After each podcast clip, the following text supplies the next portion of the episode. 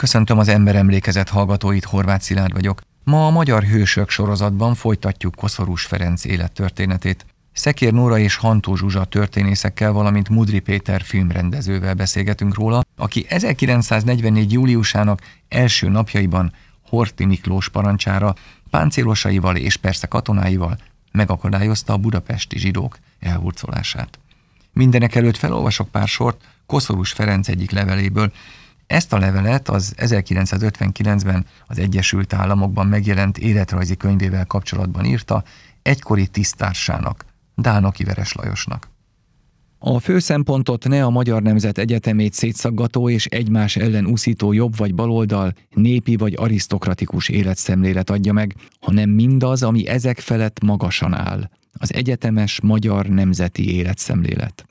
Azért írtuk a könyvet, hogy az esküszegőket mentegető és önigazoló propagandaírással szemben az utókor számára megmondjuk a bizonyított igazat.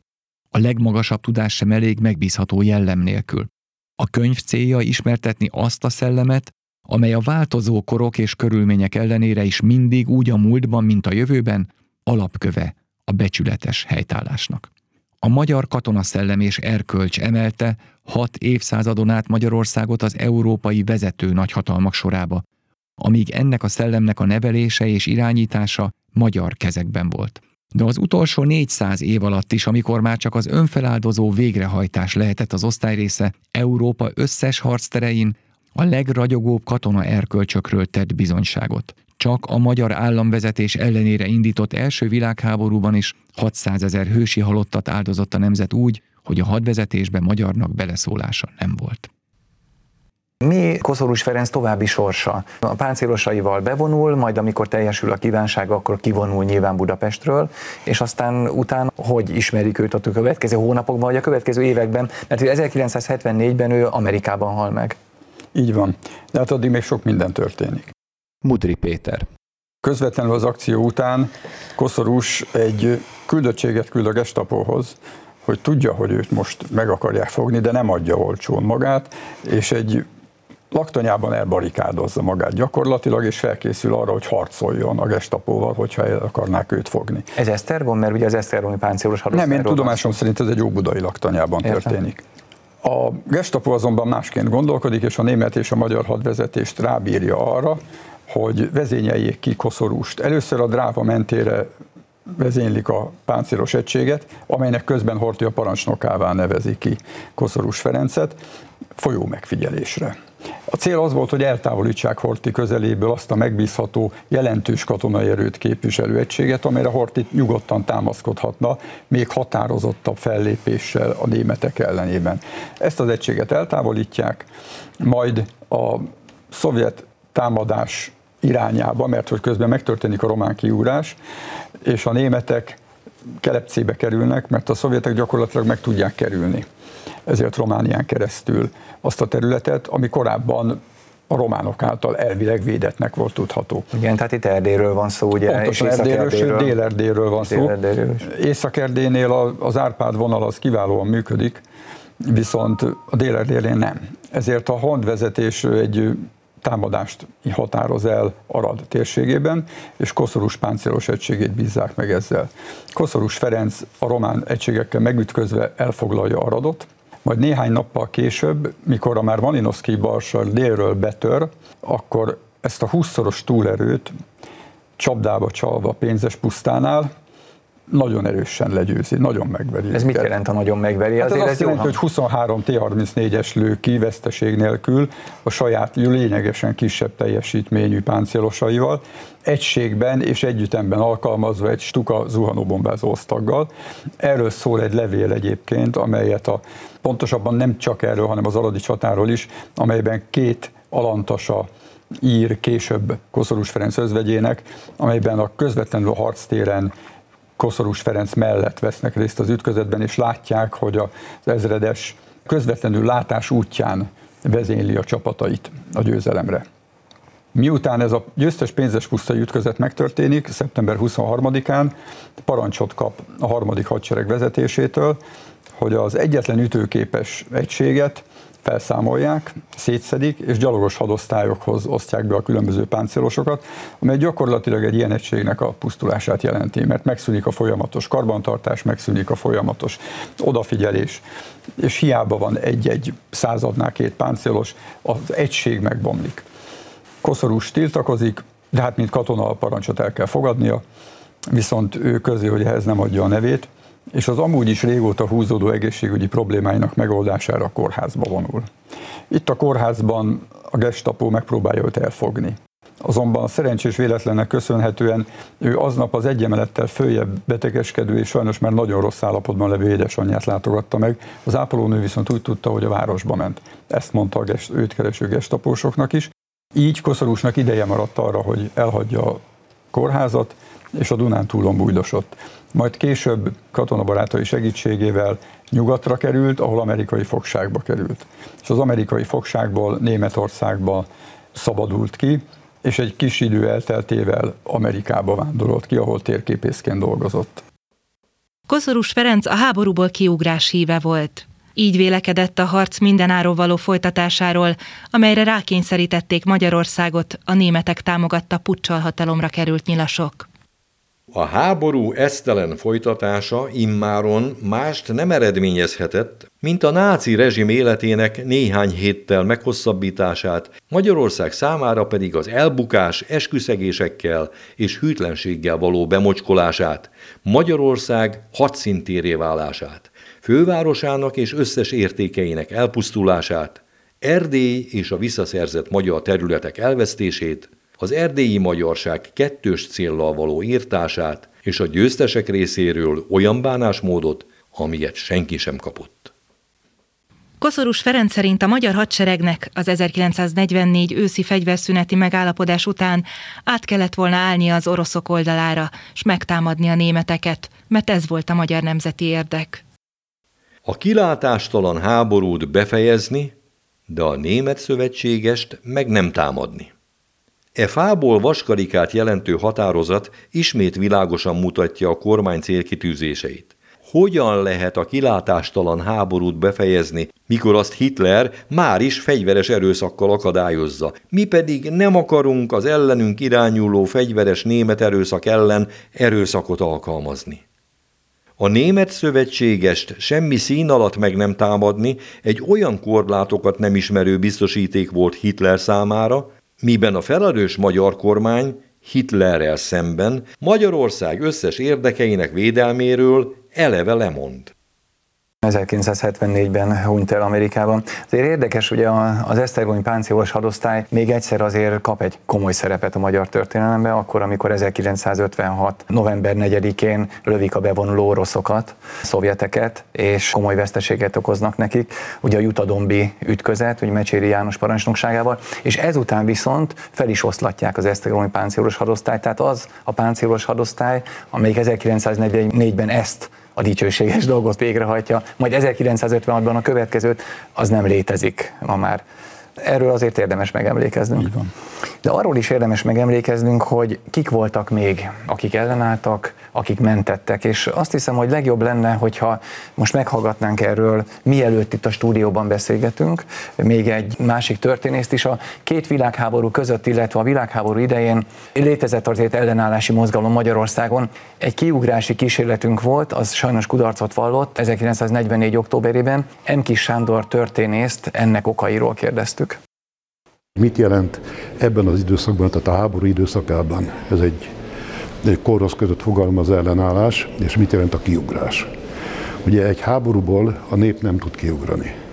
A háborúból az állam tud kiugrani, mert fel kell venni a kapcsolatot a volt ellenféllel, le kell tárgyalni, meg kell kapni a jogosítványokat, mondhatom tovább.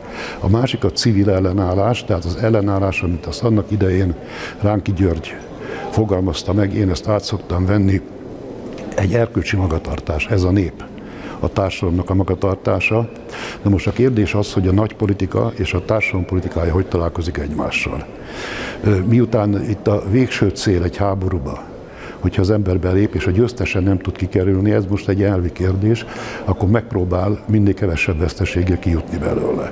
Majd 941 végétől kezdve a kormányzat rájön arra, hogy ezt a háborút nem lehet megnyerni Na innentől kezdve elkezdenek azon gondolkodni, hogy hogyan lehetne ebből a háborúból kiugrani. Most van egy 44 március 19 október közötti időszak, ahol végig kell nézni, hogy mit próbál megcsinálni a kormány, jó, rosszul, leginkább rosszul, és ehhez a társadalomhoz hogy viszonyul, illetve milyen társadalmi önszervező csoportok alakulnak ki, akiknek a története már visszanyúlik a két háború közötti időszakra eszme történeti alapon. Tehát így érünk el október 15-éhez, és október 15-én ugye megtörténik a nyilas, most nem sikerül a kiugrás.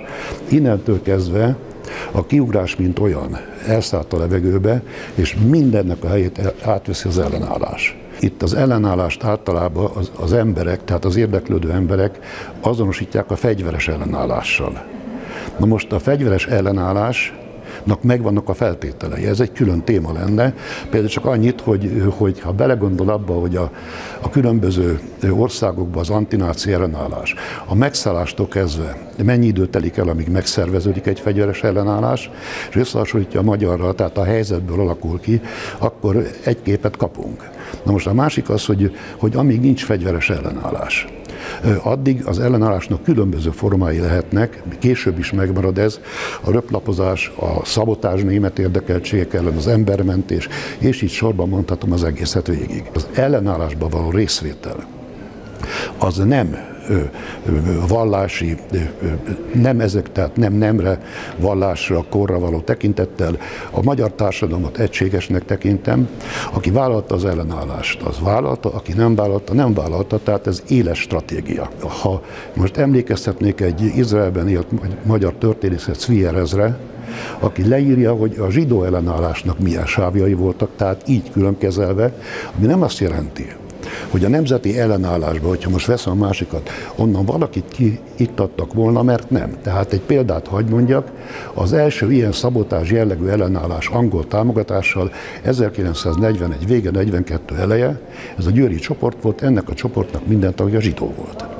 Tehát beletartozik, szervesen beletartozik a magyar történeti ellenállásba embermentés Magyarország, ugye a vészkorszak embermentőiről van szó. Kik voltak, hányan voltak, jó lenne róluk egy kicsit többet tudni. Talán Szekér Nórával kezdjük, és aztán folytatjuk a többiekkel is.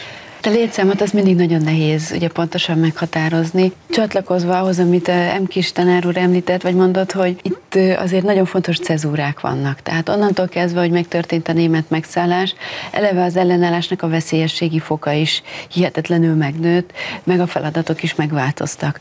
És az a helyzet, hogy volt esély a kiugrásra, ez azt jelentette, hogy közvetlen német megszállás után fölmerült az a kérdés, hogy fegyveresen álljon -e ellen Magyarország, vagy ne álljon ellen fegyveresen. Ennek is több lehetősége van egyébként, mert lehet partizán akciókkal ellenállni. Akkor azt nem az államilag irányítják, koordinálják, de ellenállhatott volna úgy is Magyarország, hogy maga Horti mondja ki, hogy a magyar hadsereg szembeszáll a német megszállókkal. Egyébként ez is benne volt a gondolkodásban, tehát erre is volt terv, és készültek erre, de végül is több okból döntöttek úgy, hogy nem. És itt a legerősebb érv az volt, hogy a német megszállás úgy lett előkészítve, hogy amennyiben egy nagyon komoly ellenállás tapasztalható magyar részről, akkor a kis Antant országait, hadseregét eresztik rá Magyarországra, ami azért, hogy az ember belegondol, ez, ez nagyon-nagyon sok ember életével járt volna, és egy, egy hihetetlen kegyetlen időszakot jelentett volna. A másik lehetőség ugye maga a háborúból való kiugrás, ez már ebben az időszakban csak a szovjetek felé volt esélyes. Az angol szászok viselkedés az egyértelmű egyértelmű volt ebben a tekintetben, hogy mi csak az oroszoktól kérhetünk fegyverszüneti megállapodást, de egy német megszállás alatt megszervezni egy kiugrást, az hihetetlen komoly konspirációt igényel. És ennek a megszervezésére alakult már a megszállás előtt egyébként az úgynevezett kiugrási iroda, amit ifjabb Horti Miklós vezetett papírforma szerint valójában Szent Iványi Dabonkos volt az operatív vezetője, de ez a kiugrási iroda egy ellenállási szerv is volt, egy góc is volt, ahova egyébként a ellenállás különböző irányai befutottak az információk, a kérések, és ez az iroda összekötötte az ellenállás különböző irányait Horti Miklóssal. De azt mondja ezzel, hogy amikor embermentőkről beszélünk, akkor arról is beszélünk kell, hogy nekik voltak kapcsolataik Horti Miklós felé ezen az irodán keresztül például? Voltak olyan embermentők, akiknek voltak. Értem. Akkor nézzük meg a neveket egy kicsit. Kikről beszélhetünk? Ugye Koszorús Ferencről most már beszéltünk, aki katonaként megtette azt, amit megkövetelte haza. Említettük már többször Szent Iványi Domokos nevét, aki a Magyar Függetlenségi Mozgalomnak volt lényegében a vezetője. Hantó Zsuzsa és a megszállás követően, tehát a márciusi megszállás követően a függetlenségi mozgalom úgy döntött, hogy a legfontosabb feladata most már a zsidók mentése ebben a helyzetben. Tehát a függetlenségi mozgalom, illetve a társadalom szövetét átfogó úgynevezett közösség segített a mentésben. Itt a Itt közösség, volt, ez a Magyar Testvéri Közösségről Magyar Testvéri Közösségről. Mert ezt most Mudri Pétertől kérdezem, mert hogy egyébként tagja volt a Magyar Testvéri Közösségnek Koszorús Ferenc Így van, Koszorús Ferenc is tagja volt a testvéri közösségnek, Kudar Lajos is tagja volt a közösségnek, és egy csomó olyan más ember, például Sós Géza is, aki nélkül például az Auschwitz-i jegyzőkönyve, amelyet ők szereztek meg, ők fordítattak le, és juttatták el a legfelsőbb szintre a kormányzóhoz, nem derült volna ki, hogy mi zajlik valójában a deportálások végén. Azért azt akkor tegyük hozzá, hogy 1947-ben éppen a kommunista állambiztonság és Rákosiék számolják fel, hogy a magyar testvéri közösséget, ugye az Donald úgynevezett köztársaság ellenes per során. Igen, ugye Donald György ki is végzik. Csak zárójelben jegyezzük meg, hogy nem tudtunk neki szobrot állítani Magyarországon. Ez egy következő adás témája lehetne, hogy miért nem. Tehát kik voltak? Sós Géza nevét hallottam. Igen, és itt még megemlíteném Mester Miklós nevét is, ő is egy nagyon fontos személy. Ő is egyébként ennek a magyar függetlenségi mozgalom kapcsolatrendszernek nem csak a tagja volt, de az, hogy ő a sztójai kormányban, Mester Miklós, államtitkár volt, a vallási és közoktatási államtitkár, de az, hogy ő ebben a kormányban, ami egyébként egy német megszállás után egyértelműen német barát kormány bekerülhetett, abba ennek a kapcsolatrendszernek volt szerepe, és ő lényegében az ellenállásnak a kormányba beépített embere volt, és ő legfőbb feladatának azt tekintette, hogy a zsidó megmentését segítse, mégpedig ezt nagyon-nagyon sok ember életét mentették meg olyan formában, hogy mentesítési nyilatkozatokat adtak ki, mentesítő leveleket, amik biztosították azt, hogy az illető személy nem elhurcolhatott. Tehát egy védelmet jelentettek ezek a levelek, ezt több ezres számba adták ki. De ön egyébként előadást tartott Vasdényai Istvánról, ugye a Kistarcsai tábor parancsnoka volt, ez egy internáló tábor volt. Egy internáló táborban hogy tud valaki embermentő tevékenységet végezni táborparancsnokként? És mi történt A leghatékonyabban igazából, mert maga a kis tartsai tábor a német megszállás után átalakították olyan formában, hogy nagyon sok ember befogadására volt alkalmas, és egy részét a tábornak német fennhatóság alá helyezték. Ott Vasdénye István túl sokat nem tehetett. Viszont a tábornak egy részét meghagyták a magyar táborvezetés ellenőrzése alatt, és zsidó túszokat helyeztek el ebbe a táborba, és ezeknek a zsidó túszoknak az életét tudtam megkímélni, és meg is kímélte, és egyébként a viszonyokhoz képest igyekezett a legjobb életfeltételeket is biztosítani számára. És úgy gondolom nagyon beszédes, hogy maga a zsidó tanácsal ők nagyon szorosan együttműködtek, és igyekeztek minél több embert elhelyezni a táborban, mert ez is egy védelmet jelentett. A történet tragikus fordulata, hogy Eichmann pont a budapesti zsidók deportálásának kudarca után lényegében egy terrorakcióval betört a táborba, és majdnem az összes táborban élő zsidó embert deportálták. Igen, de ugye második kísérletre, mert az elsőt Vasdényei még meg tudja valamilyen módon hiúsítani, de hogyan? Mert ugye ezek a szálak is Hortiig vezetnek? Vasdényi István információt kapott egyébként a kistarcsai állomásfőnöktől, hogy 50 vagont rendeltek az állomásra, és ebből következtetni lehetett, hogy itt valamiféle deportálási szándék sejthető, és Vasdényi azonnal értesítette a zsidó tanácsot, és a zsidó tanácson keresztül Péter Ernő értesítette ifjabb Horti Miklóst, erről a veszélyről, aki szólt a kormányzónak, és azon nyomban készültek az ellenintézkedésre, és valóban meg is történt, ahogy az információ megérkezett, másnap